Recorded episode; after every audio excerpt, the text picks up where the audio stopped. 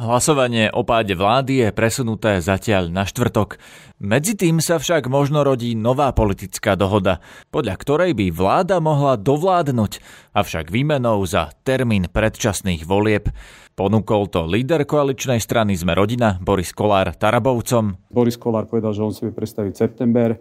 Boris Kollár však pripúšťa viaceré scenáre. Že sa dohodneme na predčasných voľbách, to je jeden scenár. Druhý scenár môže byť kľudne, že sa urobí nejaká rekonštrukcia vlády, ale tretí scenár bude to, že môže niekto odstúpiť. Rekonštrukciu vlády žiada napríklad aj SaS.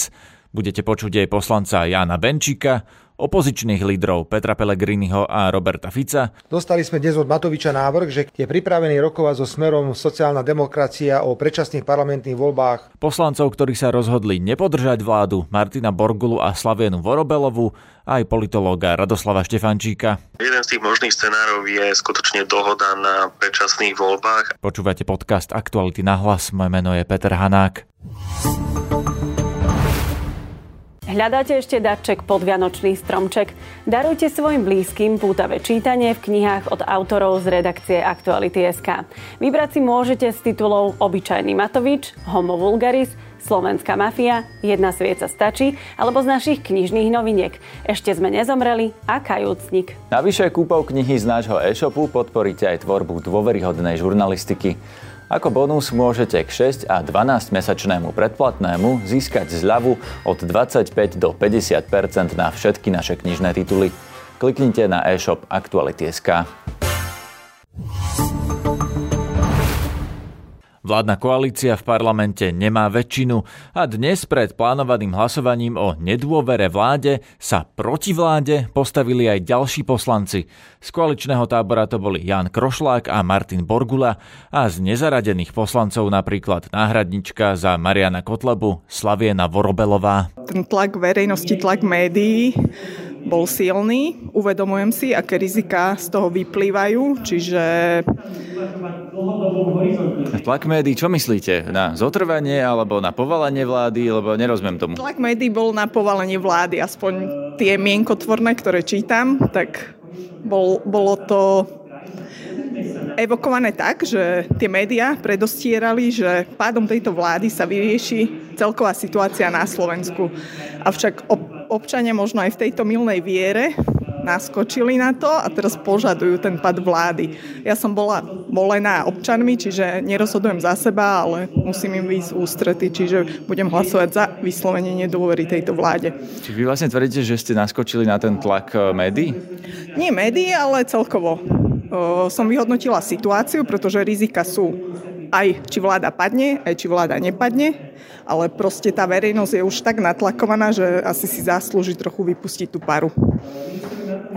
No a čo je ten plán B? Čo bude, keď tá vláda padne? To ja netuším, čo bude, ale tie možnosti sú viaceré. Ja by som bola najradšej, ak by sa rýchlo dohodlo na predčasných voľbách. Poslanec Martin Borgula vystúpil z klubu Sme rodina, lebo odmieta podporovať vládu, v ktorej sedí minister vnútra Roman Mikulec. Keď raz človek dá slovo, tak ho má držať. Tak ja ho držím, to je celé. Neobávate sa, že to bude vnímané ako tak, že trestne stíhaný človek chce dosiahnuť odstránenie ministra vnútra, že to je vlastne taká pomsta vláde za to, že vlastne bojuje proti korupcii? V prvom rade moje trestné stíhanie, ja som ale že absolútne presvedčený o svojej nevine a hlavne mňa nevyšetruje minister vnútra, mňa vyšetruje polícia. Čiže ja toto vôbec nevnímam nejakým spôsobom osobne. Toto všetko bolo ešte pred hlasovaním. Nakoniec však vládu v sále pomohol zachrániť aj Martin Borgula, aj trojica poslancov okolo Tomáša Tarabu. Tí totiž dodali svoje hlasy za presunutie hlasovania o vláde až na štvrtok. Je tu v podstate ponúkaná debatu o predčasných voľbách. Otázka je, aký by mal byť termín. Samozrejme pre opozíciu je najlepšie, aby to bol jún. Padajú hlasy, že zase koalícia by chcela september. Vlastne sa vytvoril priestor na 2 dní, že ak chcú sa dohodnúť s opozíciou o predčasných voľbách, tak sme ochotní sa o tom baviť, keď nie, tak vo štvrtok si myslím, že padnú. Ale takýto priestor na tie diskusie ste už mali. Viete čo, však my im to navrhujeme už nejaký ten deň, ale reálne oni si myslím, že dneska si naozaj uvedomili, že môžu padnúť, to znamená, že dali ponuku, že behom 2 dní, že či by sa to dalo posunúť, že oni by boli ochotní sa na túto tému baviť. Ja som mal stretnutie s Borisom Kollárom k tej téme. Realita je taká, áno, dnes okolo 9:30 proste Boris Kollár dal taký podnet, že áno, on si vie predstaviť sa o tejto veci baviť a byť nejaký mediátor v tej otázke. Takže toto je realita a myslím si, že dnes pre Slovensko je kľúčové, že ak povalíme vládu, tak my potrebujeme vedieť, že akým spôsobom vieme dojsť predčasným voľbám. Dnes sme v stave, ak 150 poslancov sa tu postavia a povie, chce predčasné voľby, tak ich nevie vypísať, pretože my nemáme na to legislatívu, ktorá to umožňuje a to je podľa mňa dosť vážna vec. Čiže tú pozvánku na to rokovanie ste už dostali od Borisa Kollára? My sme ráno mali stretnutie asi hodinové. No ja som povedal, že my všetci traja poslanci hlasujeme za pád vlády. To, čo presadzujeme od začiatku je, my ponúkame vláde, ak sa dohodneme na termíne predčasných volieb, tak v danom momente si myslím, že dobre, nech sa bavíme o tom, v akej podobe táto vláda dovládne, ale tie predčasné voľby oni úplne zhadzovali zo stola, to znamená dnes v podstate Boris Kollár povedal, že on je ochotný v tejto veci proste sa angažovať. Boris Kollár povedal, že on si vie predstaviť september. O predčasných voľbách a dvoch navrhovaných termínoch v júni alebo v septembri hovorí aj predseda Hlasu Peter Pellegrini, ktorého poslanci spolu s SaS iniciovali odvolávanie vlády. Som presvedčený podľa toho, ako sa ráno vyjadrili poslanci, aj ako vyzeralo prvé hlasovanie, by dnes pravdepodobne vláda naozaj padla. Vláda teraz použije všetky možné spôsoby, aby to do štvrtku nejakým spôsobom upatlala. A možno niekto chce byť za toho hrdinu, že nakoniec bude to niektorý z poslancov, ktorý povie, že týmto svojim hlasovaním nakoniec donútil vládu k tomu, aby vo štvrtok oznámila termín potenciálnych predčasných volieb. Uvidíme. Už sa k tam dostala informácia, že by mohol Igor Matovič do štvrtka odstúpiť. V tomto prípade by ste ako hlasovali? No my budeme samozrejme stále západ tejto vlády, to je Pražiak Uhoď, on je tam stále predseda najsilnejšej politickej strany, to by ničomu nepomohlo. Máme informácie, že sa môže do štvrtku stať to, že odstúpi nielen Igor Matovič, ale aj pán Mikulec, pretože pánovi Borgulovi nejde ani tak o Matoviča ako o Mikulca. Takže môže sa stať to, môže sa stať, že nakoniec, ak to nepôjde, tak teatrálne urobí demisiu samotný premiér Heger. Alebo teda prídu s tým, že začnú nám ponúkať nejaký termín predčasných volieb, ale zatiaľ sa k nám dostáva dátum niekedy koncom septembra, čo ja osobne považujem za neskorý termín a preferoval by som, keby predčasné voľby, ak už majú byť, boli aspoň koncom júna. Predčasné voľby stoja alebo padajú na poslancoch Oľano a SAS, keďže na ne treba 90 hlasov, aby najprv zmenili ústavu, ktorá musí predčasné voľby umožniť. Prvý, kto naznačil, že by Oľano mohlo ísť do predčasných volieb, bol Robert Fico. Uráža nás, ak nás ľudia ako Matovič, po tom, čo nás označuje za najväčšiu hrozbu demokracie a neviem čoho všetkého na svete, po tom všetkom, čo nás chce všetkých pozatvárať, oslovuje s návrhmi. Dostali sme dnes od Matoviča návrh, že keď nezahlasujeme za pád vlády, tak je pripravený rokovať so Smerom sociálna demokracia o predčasných parlamentných voľbách v septembri 2023. On je fakt švihnutý. Ak si niekto myslí, že Smer bude robiť obchody s takýmto človekom, tak je na veľkom omyle. Diskusiu o predčasných voľbách nakoniec pripustil v TV Markíza aj šéf poslaneckého klubu Oľano Michal Šípoš. Slová Roberta Fica o ponuke od Matoviča označil za klamstvo. Pre Tarabovcov, ktorí majú momentálne rozhodujúce hlasy, je kľúčové najmä to, kto by vládol do termínu predčasných volieb. Ak by totiž teraz vláda padla, zväčší sa moc prezidentky, ktorá by mohla dosadiť aj svoju vlastnú úradnícku vládu. Pokračuje Tomáš Taraba. To, čo je nad tým konkrétnym dátumom oveľa dôležitejšie, že čo sa stane na druhý deň po páde vlády, toto je kľúč, čo my potrebujeme vedieť, pretože ak počúvame od SaS-ky, že oni predčasné voľby nechcú a povie to aj Olano, tak jednoducho tento parlament sa zablokuje do februára a nikto nič nevie. Pán Taraba, keď tá vláda padne, čo bude krok B, čo je plán? Lebo teoreticky to môže skončiť ako úradnícka vláda, vláda v demisii až do riadneho termínu volieb. No tá vláda môže reálne padnúť. Ja si myslím, že tie počty na pád vlády tu sú. Myslím si, že napríklad pán Borgula tiež sa prikláňa k tomu, aby sa urobila dohoda o predčasných voľbách, vtedy on by vedel v podstate aj nahradiť tú svoju požiadavku, že dobre netrvá na odchode Mikulca, lebo toto je v podstate už dneska o stabilite štátu. No a keď to padne, tak práve to je to, čo my sa pýtame aj predkladateľov tohoto návrhu zákona, že vlastne, jak to máte premyslené, že čo vlastne je ten bod B, lebo počúvame od jedného z predkladateľov strany SAS už asi 4 názory, veď jedni sú kategoricky nie predčasné voľby, druhý povedia úradnícka vláda, tretí rekonštrukcia. No a teraz sa pýtame aj my, strany hlas, že či to majú úplne pod kontrolou, aby tu nevznikla napríklad situácia, že pani prezidentka sem dojde s návrhom úradníckej vlády, ktorá logicky nedostane dôveru parlamentu, lebo si nemyslím, že sa tu na to nájdú hlasy. Olano, nevidím dôvod, aby za úradnícku vládu tiež hlasovalo, ak z vlády budú odidení. No a potom sa nastaneme v chaose, že z SAS z Olano budú trvať, že my žiadne predčasné voľby nechceme hlasovať ani za úradnícku vládu a my sa tu zaciklíme v podstate v mode, že každý mesiac len bude chodiť o vyslovenie dôvery, ktorú nedostanú. Tá vláda bude de facto stále iba poverená, ale nebude mať žiaden mandát. No, ja sa vás preto na to pýtam, ano. Že keď sa toto stane, či máte vy plán, alebo vlastne chcete svojim hlasovaním prispieť k tomuto chaosu, ktorý vy ste tak teraz popísali? No my, čo sme dnešným hlasovaním vytvorili priestor, aby... Jedna vec je, že jak sa tvária všetci pred médiami, druhá vec je, že každý, kto si vie zrátať 5+5, tak vie, že toto vie skončiť akože veľmi patovou situáciou a práve preto ja som nemal žiaden problém zahlasovať za to, aby tie 2 dni si aj koalícia uvedomila, že či nesie aspoň poslednú elementárnu zodpovednosť za tento štát a dohodne sa na riešení, ktoré jednoducho Slovensko úplne prirodzeným a plynulým spôsobom dovede do predčasných volieb. Predseda koaličnej strany Sme rodina Boris Kollár operuje s viacerými alternatívami, než len s predčasnými voľbami. Že sa dohodneme na predčasných voľbách, to je jeden scenár. Druhý scenár môže byť kľudne, že sa urobí nejaká rekonštrukcia vlády, ale tretí scenár bude to, že môže, dajme tomu, niekto odstúpiť z ministerského postu a ukľudniť situáciu. Už sme počuli Sasku, že proste teoreticky sa vedia vrátiť a bude znova 90-ka. Takže ja toto nechcem ani rozoberať, preto, lebo toto už ľudí nebaví.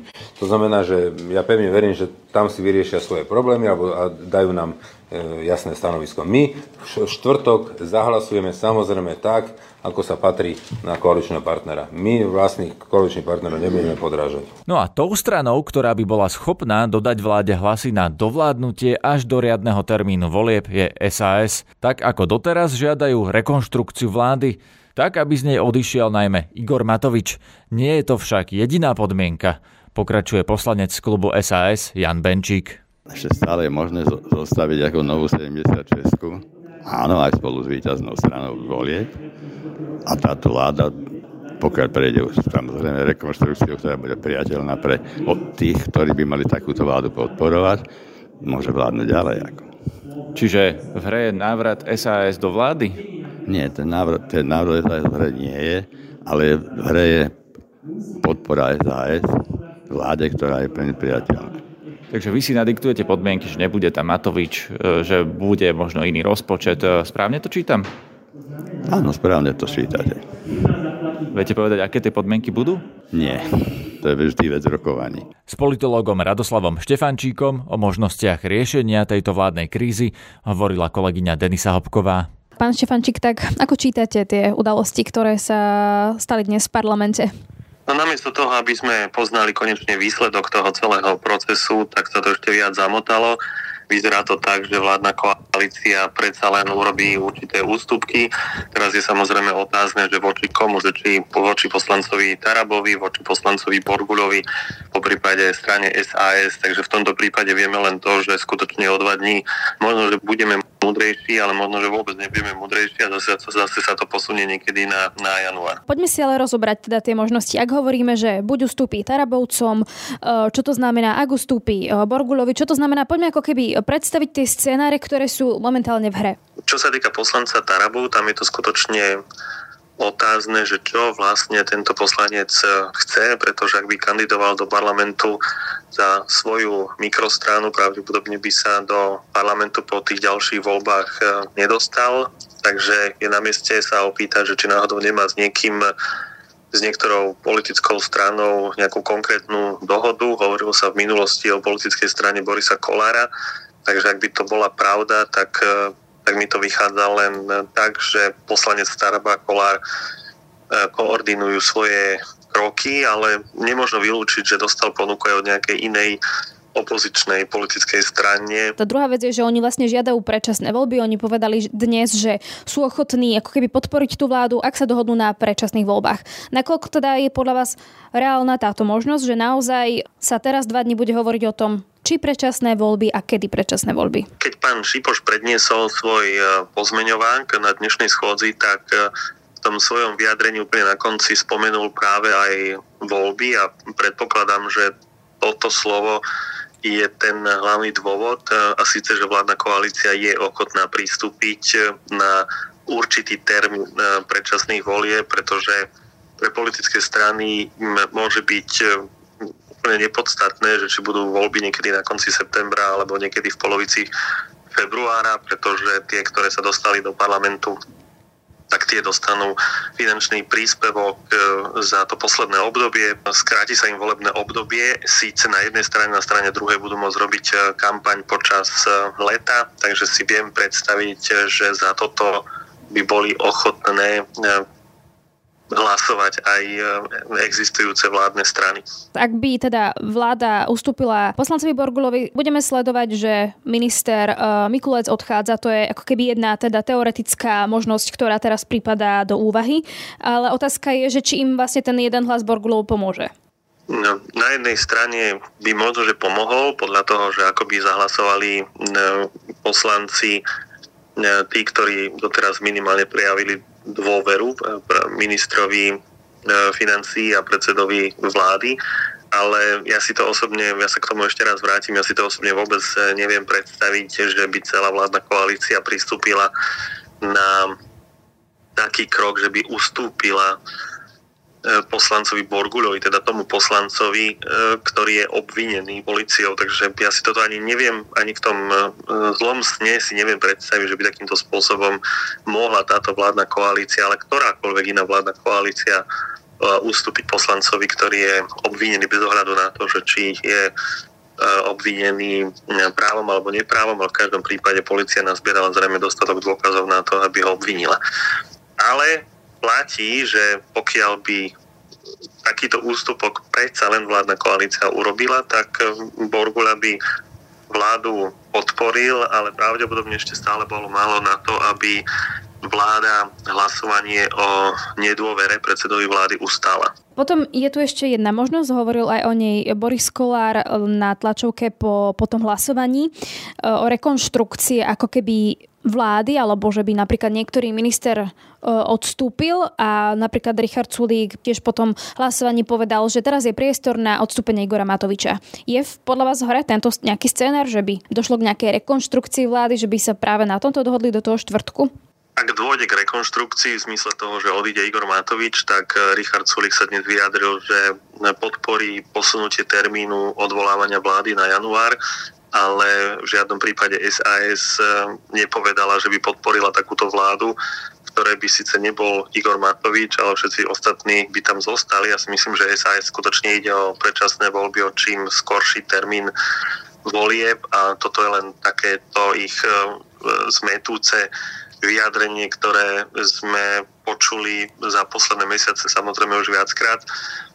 V každom prípade by SaS mala jasnejšie zadefinovať, o čo jej konkrétne ide, pretože mám niekedy taký pocit, že sa v tom strácajú aj oni samotní. Čo očakávate vy, že bude možno vo štvrtok, ktorý, dajme tomu, z týchto scenárov je najreálnejší, taký ten váš odhad politologa? Jeden z tých možných scenárov je skutočne dohoda na predčasných voľbách, ale na takom termíne, ktorý by neublížil ani vládnym stranám, ani niektorým opozičným stranám a dokonca by som povedal, že opozičné strany by mohli tvrdiť, že dosiahli určité svoje víťazstvo, pretože v tomto prípade skutočne ide aj o to, kto z tohto konfliktu vyjde ako porazený, ako víťaz a v tomto prípade by som povedal, že každá zo strán bude môcť vyhlásiť, že dosiahla svoj konkrétny cieľ.